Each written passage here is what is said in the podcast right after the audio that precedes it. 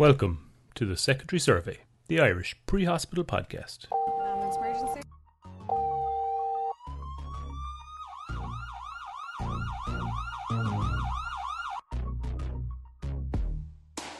Hello and welcome to the February episode of the Secondary Survey. I'm Kevin, and tonight myself and Joe Mooney are joined by our first ever guests. Together we'll be exploring hemorrhage control.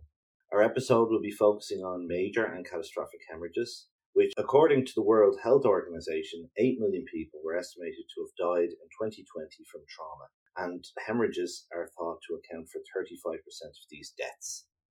Closer to home, uh, European data demonstrates that 878 people have died in Ireland from traumatic injuries, accounting for 3.7 of male statistics and 2.1% of the female European statistics.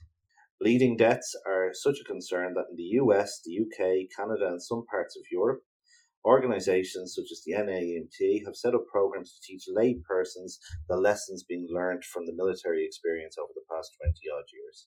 It's a big, big topic, but fortunately, we have our guests who will help us navigate this. So I would like to welcome Kieran and Mick. How are you guys? Hey Kevin, how's things? Hey Kevin, how are you?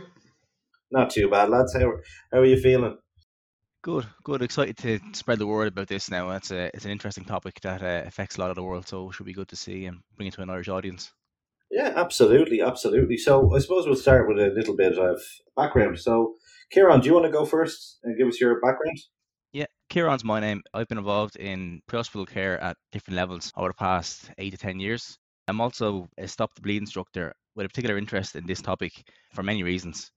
I've been looking at this for the past while. I've taught courses like this when they started off in Ireland. They weren't very popular. I've taught these in Canada as well as a few other countries in the world, and I just have quite an interest in it. So I thought I'd bring it to yourselves. When I heard the topic was starting off, I thought, you know, this would be good to bring it to, to an Irish audience and see how we get on. Perfect. And Mick, would you like to introduce yourself? Although I'd say most people know you at this stage.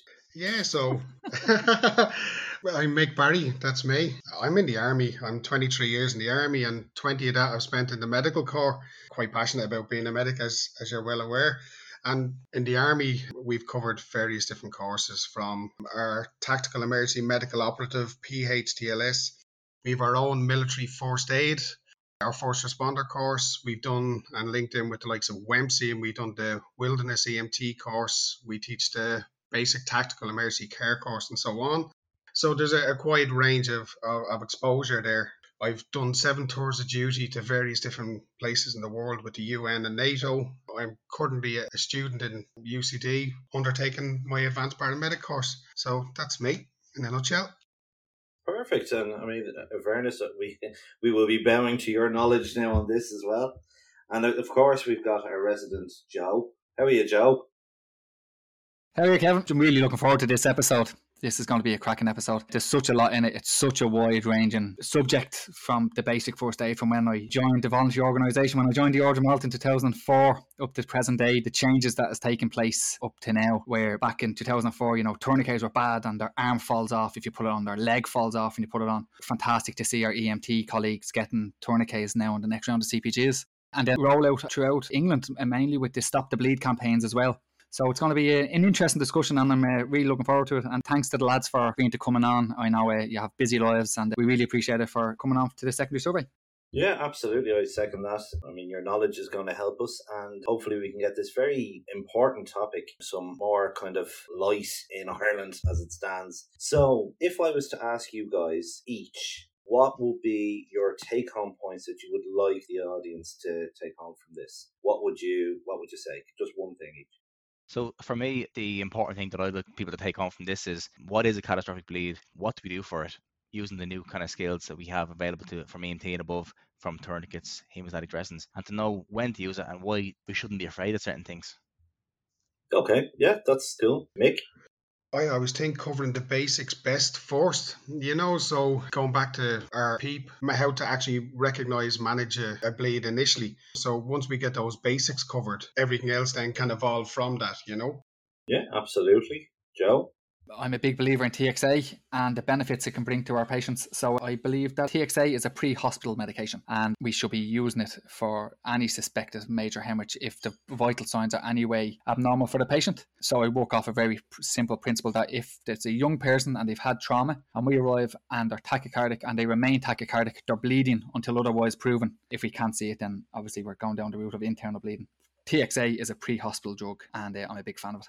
So that's yeah, absolutely. And I think just kind of on that topic of what we give, what we don't give, I think there's a big discussion over what the best uh, resuscitative fluid is for bleeding. And as far as I can tell, the best thing we can do is try and keep as much of the patient circulation in circulation. So if we can stop a bleed as quick and as efficiently as we can, it's going to benefit, I think, you know. So leading from that, Joe, would you like to discuss maybe the historic first aid thinking? Yeah, thanks, Kev. So yeah, I think back again when I joined the Order Malta in 2004 and our basic first aid course and then our old first responder course was just stop the bleeding, put the arm up, put direct pressure on and just keep wrapping bandages and bandages and if it keeps bleeding, just keep wrapping the bandages. And there was very little further treatment then options for the basic first aid or even the EMT back then. And then there was a big kind of fear around tourniquets, and if you put them on, you know, uh, when you release them, the arm will fall off, or they'll die of blood poisoning when you release the toxins. And I still think there is that element of fear around tourniquets and I think it, it is getting less and less. But I think we shouldn't be afraid of them. I think they are an absolute life saving piece of equipment. For the handful of times I've put them on patients, it makes a massive amount of difference. Yes, they are extremely painful. So if you're going to put one on, make sure you have the Penthrox or the Entonox ready and give them some good strong pain relief. But absolutely, and I think we're going away really from the uh, just keep putting bandages on to now the tourniquets to the pressure points, and then with the advanced stuff now is with the TXA as well. Then.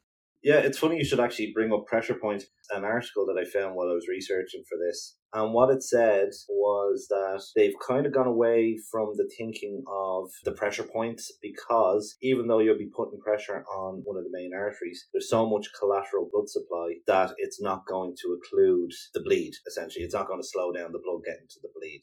So I think that that's where the tourniquets are coming in. So based on that and the historic kind of first aid thinking, Kieran, why don't you tell us a little bit about Stop the Bleed and what the thinking is over there? Sure. So Stop the Bleed Foundation, this was established in the US in 2015 it was established by the American College of Surgeons and their Committee on Trauma. So basically, what they looked at was they looked at the stats, facts, and figures from the military and right back years and years, but particularly with emphasis on the conflicts in the Middle East. So looking at Afghanistan, Iraq, around 2012, and we've seen a lot of studies and stats coming from there saying soldiers are losing their lives from IED blasts, from massive trauma.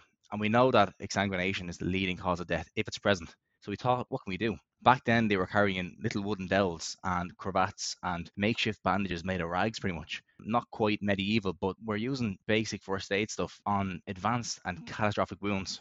So, come around 2012, we start seeing the introduction of these commercial grade tourniquets, and there was still a bit of kind of fear, bit of kind of misconstrued evidence and stuff coming out. But long story short, from these conflicts, we've seen a drastic increase in lives saved by simple procedures like a tourniquet. So, what they've done was they've thought, well, if it works over there, why can't it work over here? So they kind of brought it home back western. And unfortunately, due to the likes of events such as school shootings, the likes of this stuff, we've seen the introduction of these stop the bleed kits in public places, particularly schools, airports, arenas, shopping centres. And what the ethos of these guys was out of tragedy gives a chance to save life. So tragedy equals a life saving opportunity. And unfortunately, the circumstances are a bit bleak, but we've seen lives saved in schools, theatres, malls by similar like AED cabinets. We'll see these in our shopping centres. We know that we have to have first aid kits available to public. They've got these over there as well, mounted in these kind of wall cabinets. And it's a tourniquet, it's pressure bandages, it's hemostatic dressings, and they've gone to save so many lives. So as a part of that, then we look at the likes of the military, the tactical combat casualty care side of things. They've updated their guidelines, and together they kind of work to share data and see how it's progressing and see how many lives are saved. So it's swept across the US and it saves countless lives. The courses are free. With COVID now, they've even gone online. But what we used to do was you go down to your local community centre almost and you'd book onto a course for free.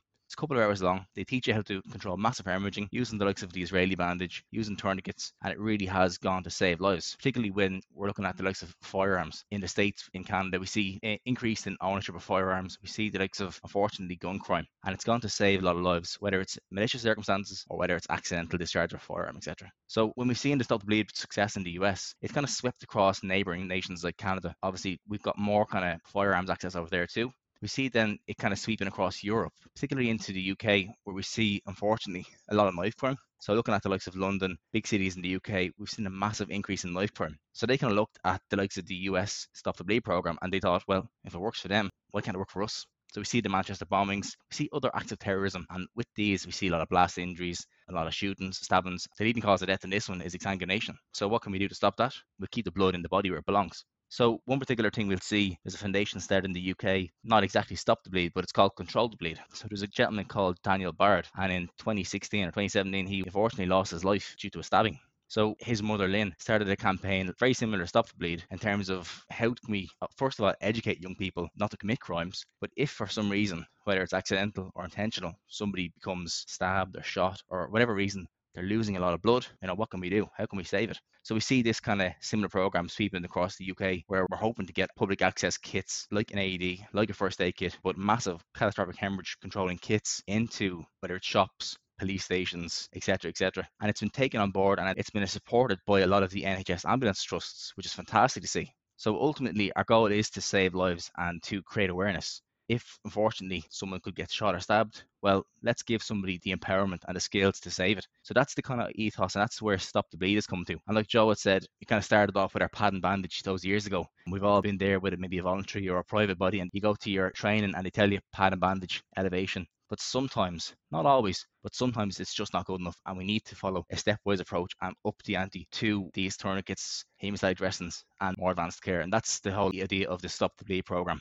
That's brilliant. Joe, you want to jump in there? You're absolutely spot on, Kieran. I totally agree. That Daniel Baird Foundation, the hashtag control the bleed on Twitter for anyone who's interested in it, they've actually placed over 3,000 of these public access stop the bleed kits and 300 of them in public access bleed cabinets. So, very similar to an AED where defibrillators are held in the boxes. These are stop the bleed kits for the public use and it comes with instructions and it comes with how to use it. It's a fantastic piece of equipment.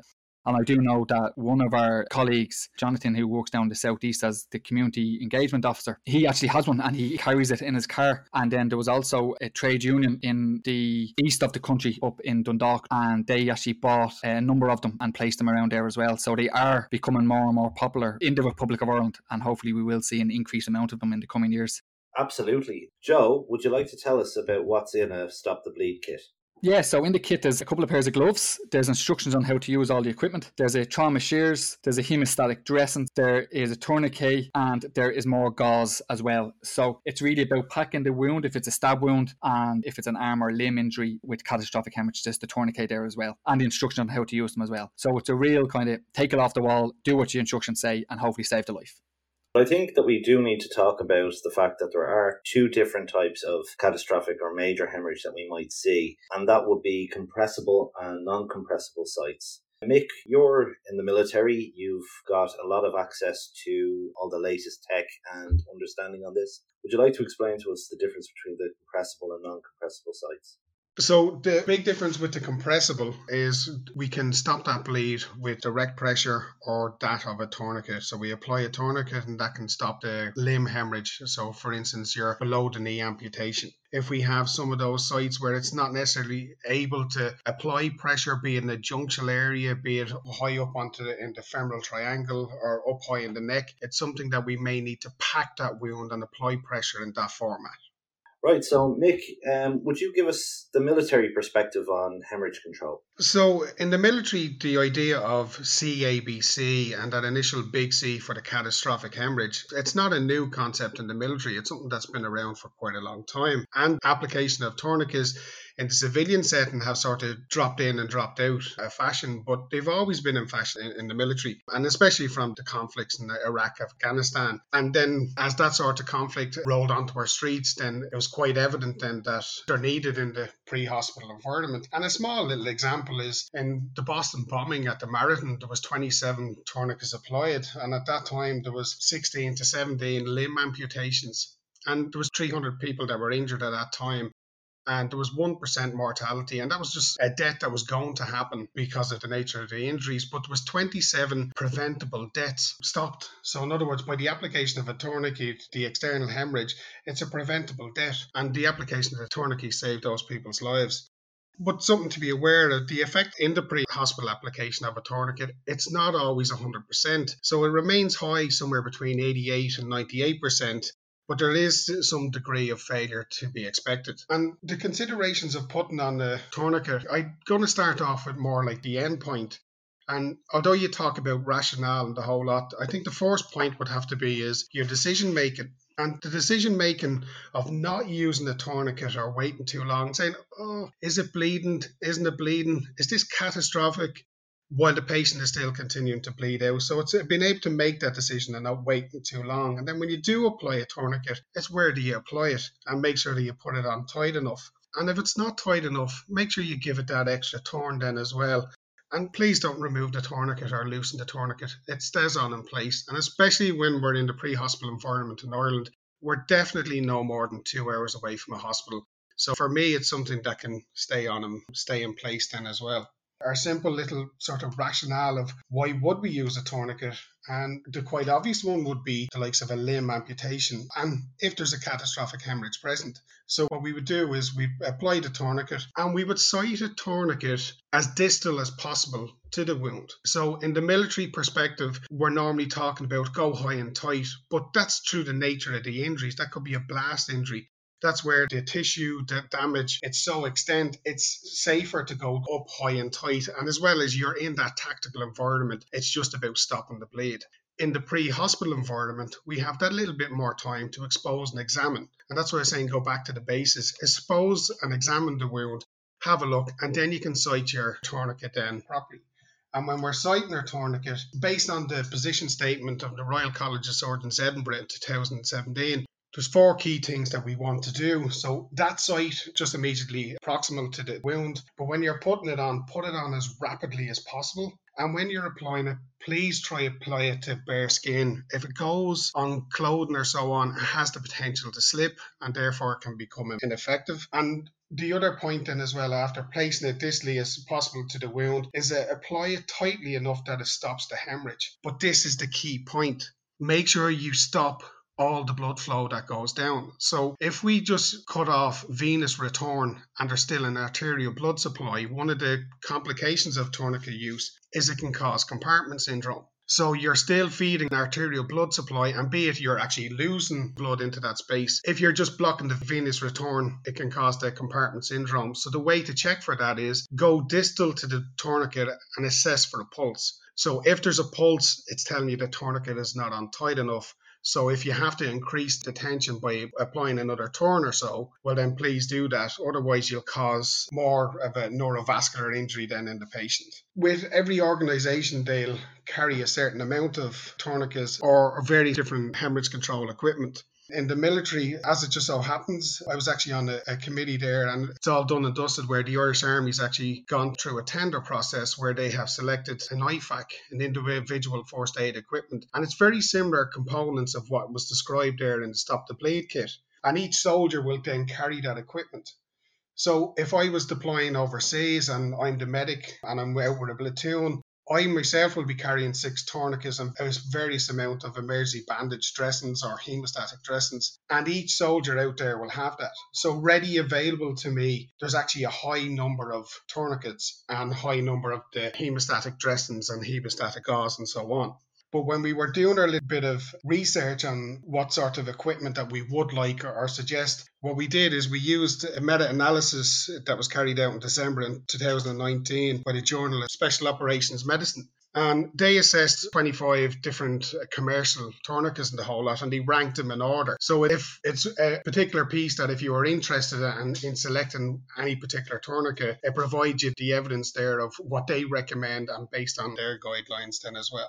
Other different things is when you're monitoring your patient. So let's say I started with CABC. So as you've gone down through your airway, you're breathing, At sea, reassess your tourniquet, check for the circulation to make sure that the hemorrhage has arrested and there is no other life threatening bleeding. And if you do notice that the bleeding does continue, well, then don't be afraid to reassess and tighten up the tourniquet. Again, other considerations once you apply a tourniquet, and this is in the, the classic sort of amputated limb, is expect oozing from the medullary aspect of the bone. So the blood will come out of the veins and, uh, and arteries. If we compress that, it won't, but we can't compress bone. So it's expected that we will see blood potentially ooze out of it. So it's a sight for us to dress then as well. And then typically this can be dressed with a, a good hemostatic dressing, i.e. the likes of be it your emergency bandage, your OLAES bandage, and so on. So what we want to do is we want to address all open wounds. And as we see that the triage CBT has changed for us, a fantastic change, I must say. But the application of a tourniquet now in a triage setting automatically brings our patients then into that category of P1 or immediate. And also, if we are treating a patient who has an amputation, that we make sure that we do bring that amputated part or limb to the hospital with us in that sterile cold condition then as well. Brilliant. And just on that, Mick, Joe touched on it briefly. So obviously enough, tourniquets are extremely painful to put on. So what would be the military's recommendation for pain relief and pain control when talking about tourniquet use? So pain management, it depends on the condition of the patient. So we do have uh, the options to us basically of that morphine, the fentanyl, the ketamine. But again, in that severely shocked patient from blood loss and so on, we don't want to be giving him any of the morphine. The negative inotrope effects there, it's going to drop his blood pressure. It's going to make this patient a, a lot worse. So typically in the severe patient demonstrating hemorrhagic shock, if we are going to give him any pain management, typically we will lean more towards the ketamine. So with the ketamine, we have the positive cardiovascular and blood pressure effects and will manage his pain then quite well. If the patient is not in a position to be monitored, sometimes what we can do is we can use the fentanyl lollipop. And the small little trick to that is what you do is you tape the fentanyl lollipop to the patient's hand, you give them the instructions, and there they are, they're having a go on the fentanyl lollipop. And if they get to a particular level that it causes unconsciousness, well, then the hand falls out of the mouth, and then therefore they don't overdose. So there are different strategies depending on the tactical environment that you're in, also. Oh, absolutely. That's a very interesting thing about the fentanyl lollipop, although I hope they're easier to open than sugar juice.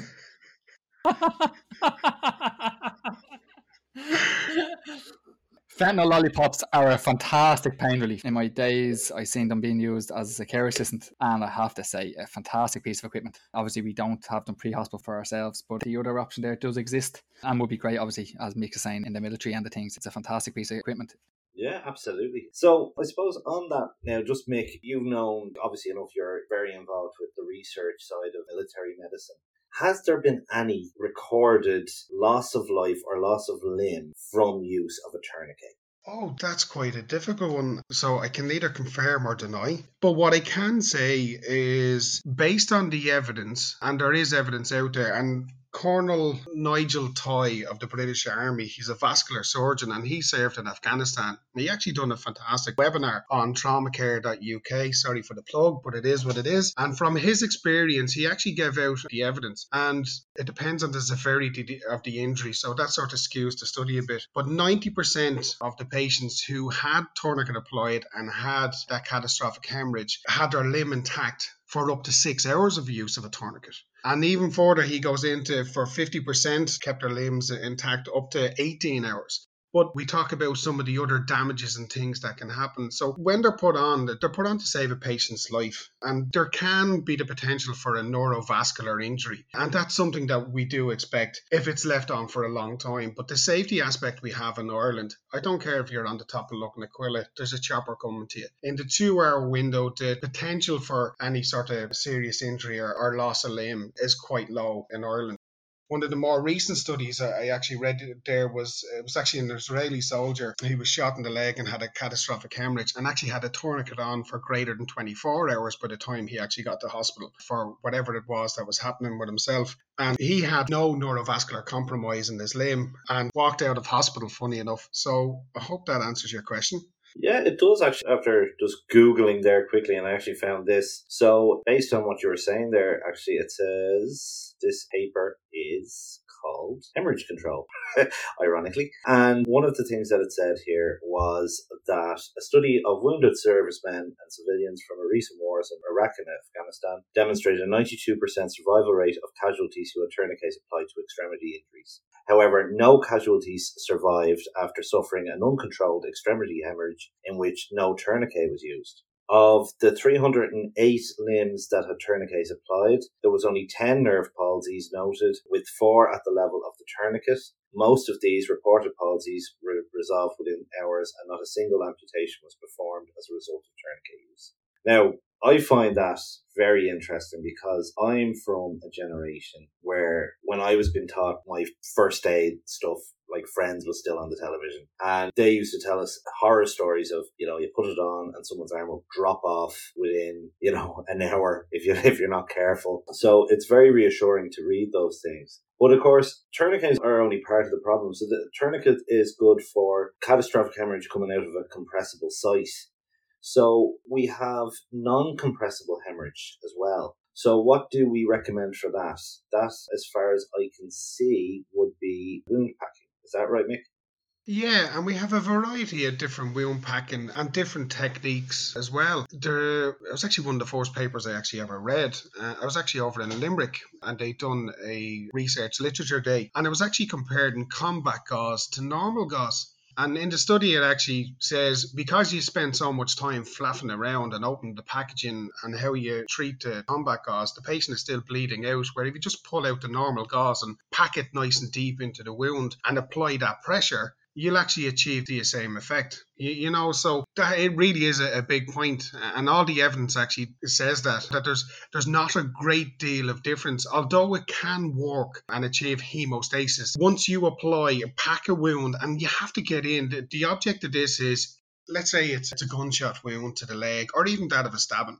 There's a cavity in the leg so it's not like you're compressing just the top site. It's actually right through the cavity. So you have to fill that cavity. So you have to really pack it in deep and then apply pressure. And this is the failing point of most people. They understand that, okay, I put in the combat gauze or, or even the normal gauze and then just put a dressing over it. You have to apply that pressure. So in most of the guidance, it's anywhere from three to eight minutes of direct pressure on that site to achieve hemostasis even though you may have done a great job of packing, if you don't put that direct pressure then on top of that, it will be ineffective and your patient will still continue to bleed and obviously deteriorate further for you.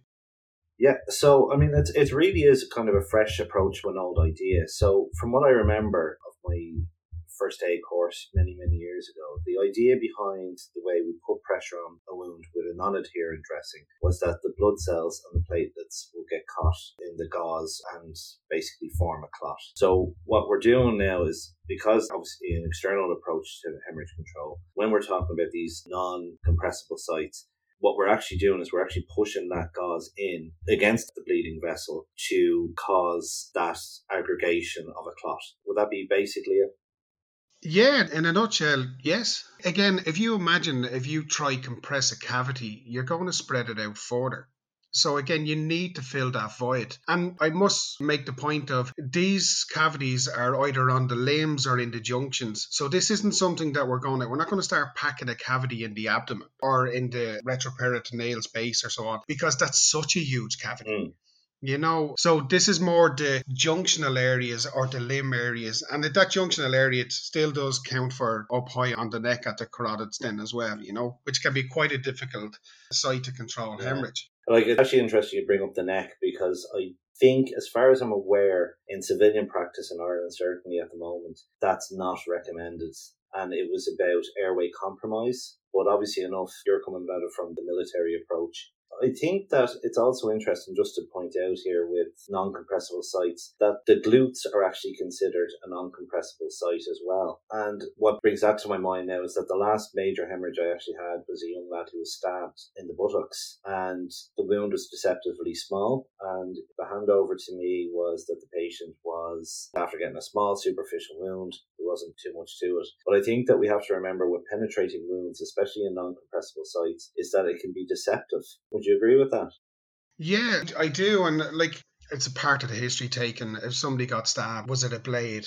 You know, was it a screwdriver? How deep or how long was the blade? And then it goes back to the basics of anatomy. If you're aware of the anatomy, then you can start saying, okay, well, this vessel runs down this way, or this vessel is this deep. It may have nicked it. So even in the likes of when we're doing our, say, our primary survey and we're running down and say that big quick trauma sweep, when we're doing circumferential checking of the likes of the limbs, we're actually measuring the difference of the limbs. So let's say, for instance, I move down one tie and I circumferentially check it, and then I notice the next one is quite thicker. You know, it's, it's quite large. And again, I'm talking not about fractures, I'm talking about hemorrhage. Maybe somebody got shot in the thigh and nicked the vessel, and they're actually bleeding into that compartment. So there is no external hemorrhage, but they're bleeding into that compartment. Yeah. You know, so so that'll bring you down to what would you do with the, like some of these wounds? Be it you go in and you start packing, or the use of the application, the tourniquet in as well. Yeah, absolutely. And an interesting one as well with that is that I was having this discussion with a doctor about a chest wound that we brought in, and it was a guy who got stabbed, but he had a quite large hemothorax. But the stab wound looked quite dry. But what actually happened was there was a kind of like, uh, I think it, we used to call it the Z tracking for injection. So because your man had turned, his muscles and his tissue had flexed, he got stabbed, but then when they returned to a normal spot, the actual puncture wound to the chest wall was actually hidden underneath the tissue. And the entrance wound was actually quite a bit back from the injury. So I think that we do need to be aware of the anatomy and aware of how the anatomy works, you know. Joe, would you like to come in on this? Yeah, I think you're absolutely right about the anatomy there. I had a, a, case a while ago where there was it was a stabbing in the neck, and just remembering the zone one, zone two, and zone threes of the neck. Zone one being from the clavicle to the cricoid cartilage. Zone two, the region between the cricoid cartilage and the angle of the mandible and then zone three, basically above the mandible, below the ear. And obviously, there is a lot of anatomy and physiology and structures that I won't go into now, but like there's some major arteries, some major veins, some major nerves, and just having a rough idea of where they are can really point you in a way of this person is really, really sick. If it's a stab that's above the clavicle and it's downwards inferiorly, it could be into the top of the lung as well. So you're not just dealing now with a stab wound, you're also dealing with a pneumothorax. So I think having a good understanding of the anatomy physiology and then zone ones, zone two, and zone three if they are on the internet if people want to have a, a, good look at them there. But I do remember, you know, you can have a, even a small stab wound in the neck can be extremely serious. Yeah, absolutely. Mick, you want to come in on that? Yeah, so just when we're talking about some of those sites and we're talking about non compressible, so we do have that pelvic binder, and the pelvic binder does keep the pelvic girdle stable. It doesn't compress the pelvis and stop blood flow, but it stops it from bleeding any further. But one of the adjuncts that we do have in the military, I've yet to see it in civilian practice, and maybe some of the critical care may evolve onto it and so on. But it's the use of a, an abdominal aortic junctional tourniquet. And basically, what that is, it's a plate that would sit at your back and on your abdomen. And when you seal it up together, you can compress it like a blood pressure cuff. And when you compress it, what it basically does is it tamponades your descending aorta. So if you had got major hemorrhage below that site, it's a, an additional adjunct to actually, you may have bilateral below the knee amputations. And typically with the likes of those injury patterns, you would expect to have an unstable pelvis. So what you're doing is you're going to reduce the amount of blood flow that's actually going in that direction then as well. So they're one of the adjuncts that would be slightly different and more advantageous to have in those sort of situations then as well. I think we must have hit some record here, guys, because we're after going through an entire hemorrhage control thing without really mentioning TXA. So, so I, I'm pretty sure like that that must be a record, right? But obviously enough, TXA has been proven fairly substantially that it's beneficial in trauma and particularly in hemorrhage control. I think we should remind people though that there is a time window on that that the, the injury has to be within, I believe it's three hours. Would I be wrong? No, you're correct. Yeah, three hours. Yeah, so three hours because that actually won't be as effective and it can actually cause bleeding. I believe, Mick, you heard that there was a paper out from the Mater, I think, was it? So there's two papers I actually want to talk about about TXA. and one of them was it's actually a fascinating one, and it was D- the himself, Mr. Ian Roberts. He's not the title author in the paper, but it's the main man who was involved in the Crash Two, Crash Three, Woman trial, and so on. And this was on the pharmacokinetics and pharmacodynamics of intramuscular TXA. And even though it was quite a small study, the cohort were patients that had severe blood loss and had received an initial one gram of TXA and then another bolus of TXA. And what they found was the serum level of intramuscular TXA in the shock patient still got absorbed. And it got to the serum level where it was in its therapeutic effect within 4 to 11 minutes. And if we're going to give the gram of TXA intravenously, it's anywhere between over the 10 to 15 minutes. So the idea behind this study then is that eventually it could potentially lead to where the patient can't have IV access or the practitioner can't give IV access, that potentially it could be given in another route then as well. On the military side, actually the British Army and the American Army have actually been using this uh, in a mini jet or like a, an EpiPen and a pen style format, and they've actually they've been given it. There's haven't seen much evidence on how they're getting on with it, but it, it is something that is also being used in the military. And just there, I came across it today. It was literally only dropped this month, and it's actually a, a, paper in Ireland. And what it is, it's tranexamic acid for the major trauma patient in Ireland. And it was a retrospective cohort study over a five year period, 2013 to 2018. And we'd be all familiar with Fran O'Keefe in the Mater. And this was published in the World Journal of Emergency Medicine. And they had a, quite a large cohort and they whittled it down to basically it was a hypotensive patient who was managed with a blood transfusion. And the ironic thing, and it's not pleasing reading, is that only 56% of the patients in their study received TXA. And a similar study that's referenced in the paper in the UK is only 68%. And these again are patients who are demonstrated as being in severe blood loss, who are hypotensive and are in shock, you know. And again, that time frame crosses over some CPGs and the introduction of the TXA, but it's something that should be on our mindset then as well that patients that are this unwell in the trauma scenario definitely that TXA is one of those medications that we're going to be considered and given. Going back to the force paper I mentioned there, they actually talk about the pharmacodynamics of TXA basically what you have is you have that three hour window. So to get it in and every 20 minutes it goes down by 10% so if you give it to your patient straight away it's going to work let's say for instance 100% so as you go down 20 minutes down it's 90% effective and so on. Because what we want to do is we want to hold on to that clot. So we're stopping those clots and the fibrin mesh all breaking down. So what we want to do is we want to get in with the TXA before the body starts breaking it down. So if we go to that three hour window well then that's where the body has started breaking breaking that down. And it's the TXA is not going to be effective. Great, which is going back to what Joe always says about TXA, which is what, Joe? It's a pre-hostile medication. right. and you're going to get that on a poster, right? Uh, but I think that what we need to do is we do need to remind the audience, because we're wrapping up now, is that we're talking here about major catastrophic hemorrhage. And I think it'd be fitting for Kieran maybe just to give us a rundown on good first aid practice for your average hemorrhage or your severe hemorrhage right up to the major hemorrhage. Would you like to do that, Kieran? Yeah, so I suppose look at hemorrhages. The key thing to remember, lads, is when pressure doesn't work, apply more pressure. So looking at it from a basic point of view, right up to a catastrophic point of view, unless you're walking into a scene and it's like something out of Sweeney Todd or the Chainsaw Massacre, we want to go in what's called a stepwise approach. So you see somebody with a wound to, let's say, um, a forearm. If you can control that with asking them to put direct pressure on it while you get a bandage prep, padding bandages, that works all the best. If we can follow our PEEP approach by putting pressure, elevation, expose, examine, and posturing them in, in the correct posture, that's fantastic. If that doesn't work though, we're going to go up in the ante and obviously obviously following our CPGs, following guidance that if we can't control it with a, with a bandage, put a second bandage on. If it's still not working, up it then if you're authorized to do so with pressure points. Again, up the road then if it's still not under control, try multiple bandages, up it to pressure points, up it to tourniquets, etc., etc., and call on for more resources. However, the key thing to remember is if your basic stuff isn't working, if you're authorized to do so and you're equipped, if you walk into a wound and it's absolutely in your face, barn door, catastrophic hemorrhage, don't be afraid to use the likes of our tourniquets. Don't go straight in to use a tourniquet for a, like Joe said earlier on, a cut fingernail or you know something small. If we can go in, pad and bandage, control it, all the best. If not, though, the key thing is not to be afraid to use what's in your kit, in your arsenal, if you're qualified and trained to do so, and you're competent.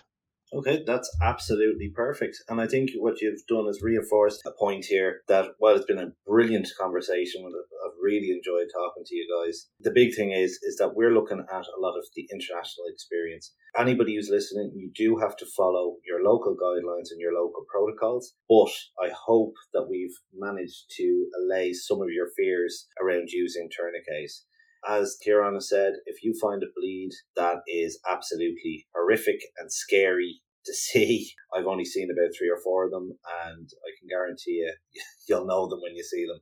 Don't be afraid to use your tourniquet. If you're a paramedic or AP and it's a junctional wound or it's a non compressible site, don't forget you can wound pack. Get that TXA in. And what we have to remember in the pre hospital, we're, we're good at it to some extent. Years ago, we used to call things stay and play and load and go. And what we have to remember is that physiology doesn't stop for transport. So that pathological process, that physiological process of bleeding is going to continue. So we keep that patient warm, make a very good attempt at getting bleeding control, give some pain relief if needed. We don't scoop and run, we don't load and go, we use forward momentum. We get that patient under control, we try and get that patient as stabilized as we can as we move. And I think that sometimes that gets forgotten when we use little phrases like load and go or scoop and run or stay and play. But what we want is that forward momentum to keep that patient moving forward towards what they need, which is a surgeon. Would you guys agree? Absolutely, Kevin. Yeah, 100%. Definitely, yeah. Get them to definitive care. Yeah. And uh, any kind of words of wisdom before we go, guys? No, just to thank Kieran and Michael. Fantastic episode, and I really appreciate them uh, coming on as, as our first ever guest speakers on the Secondary Survey. Fair play, lads, and thanks. You. Thanks for having us, lads. No problem check us in. It was an absolute pleasure, lads, and I haven't had to cram like I've had to cram for this uh, because of you guys since my AP course. So, so thanks for keeping us on our toes, and thanks for a very entertaining conversation. So we're going to leave you here. What we would remind everybody is that everything that we've talked about is discussion. Always follow your protocols and your guidelines for your local services. And we hope that you enjoyed this conversation. If you have anything to add or any questions or comments for us to cover or for any of the lads to deal with later, feel free to get in touch with us. But I hope you enjoyed this episode. Take care and stay safe. All the best. All information recorded is solely the opinion of the presenters and their guests. They do not represent the views of the employers nor associated with any establishment or service provider. Content is not to be taken as medical advice and should not affect established guidelines and protocols. Thank you for listening. Take care.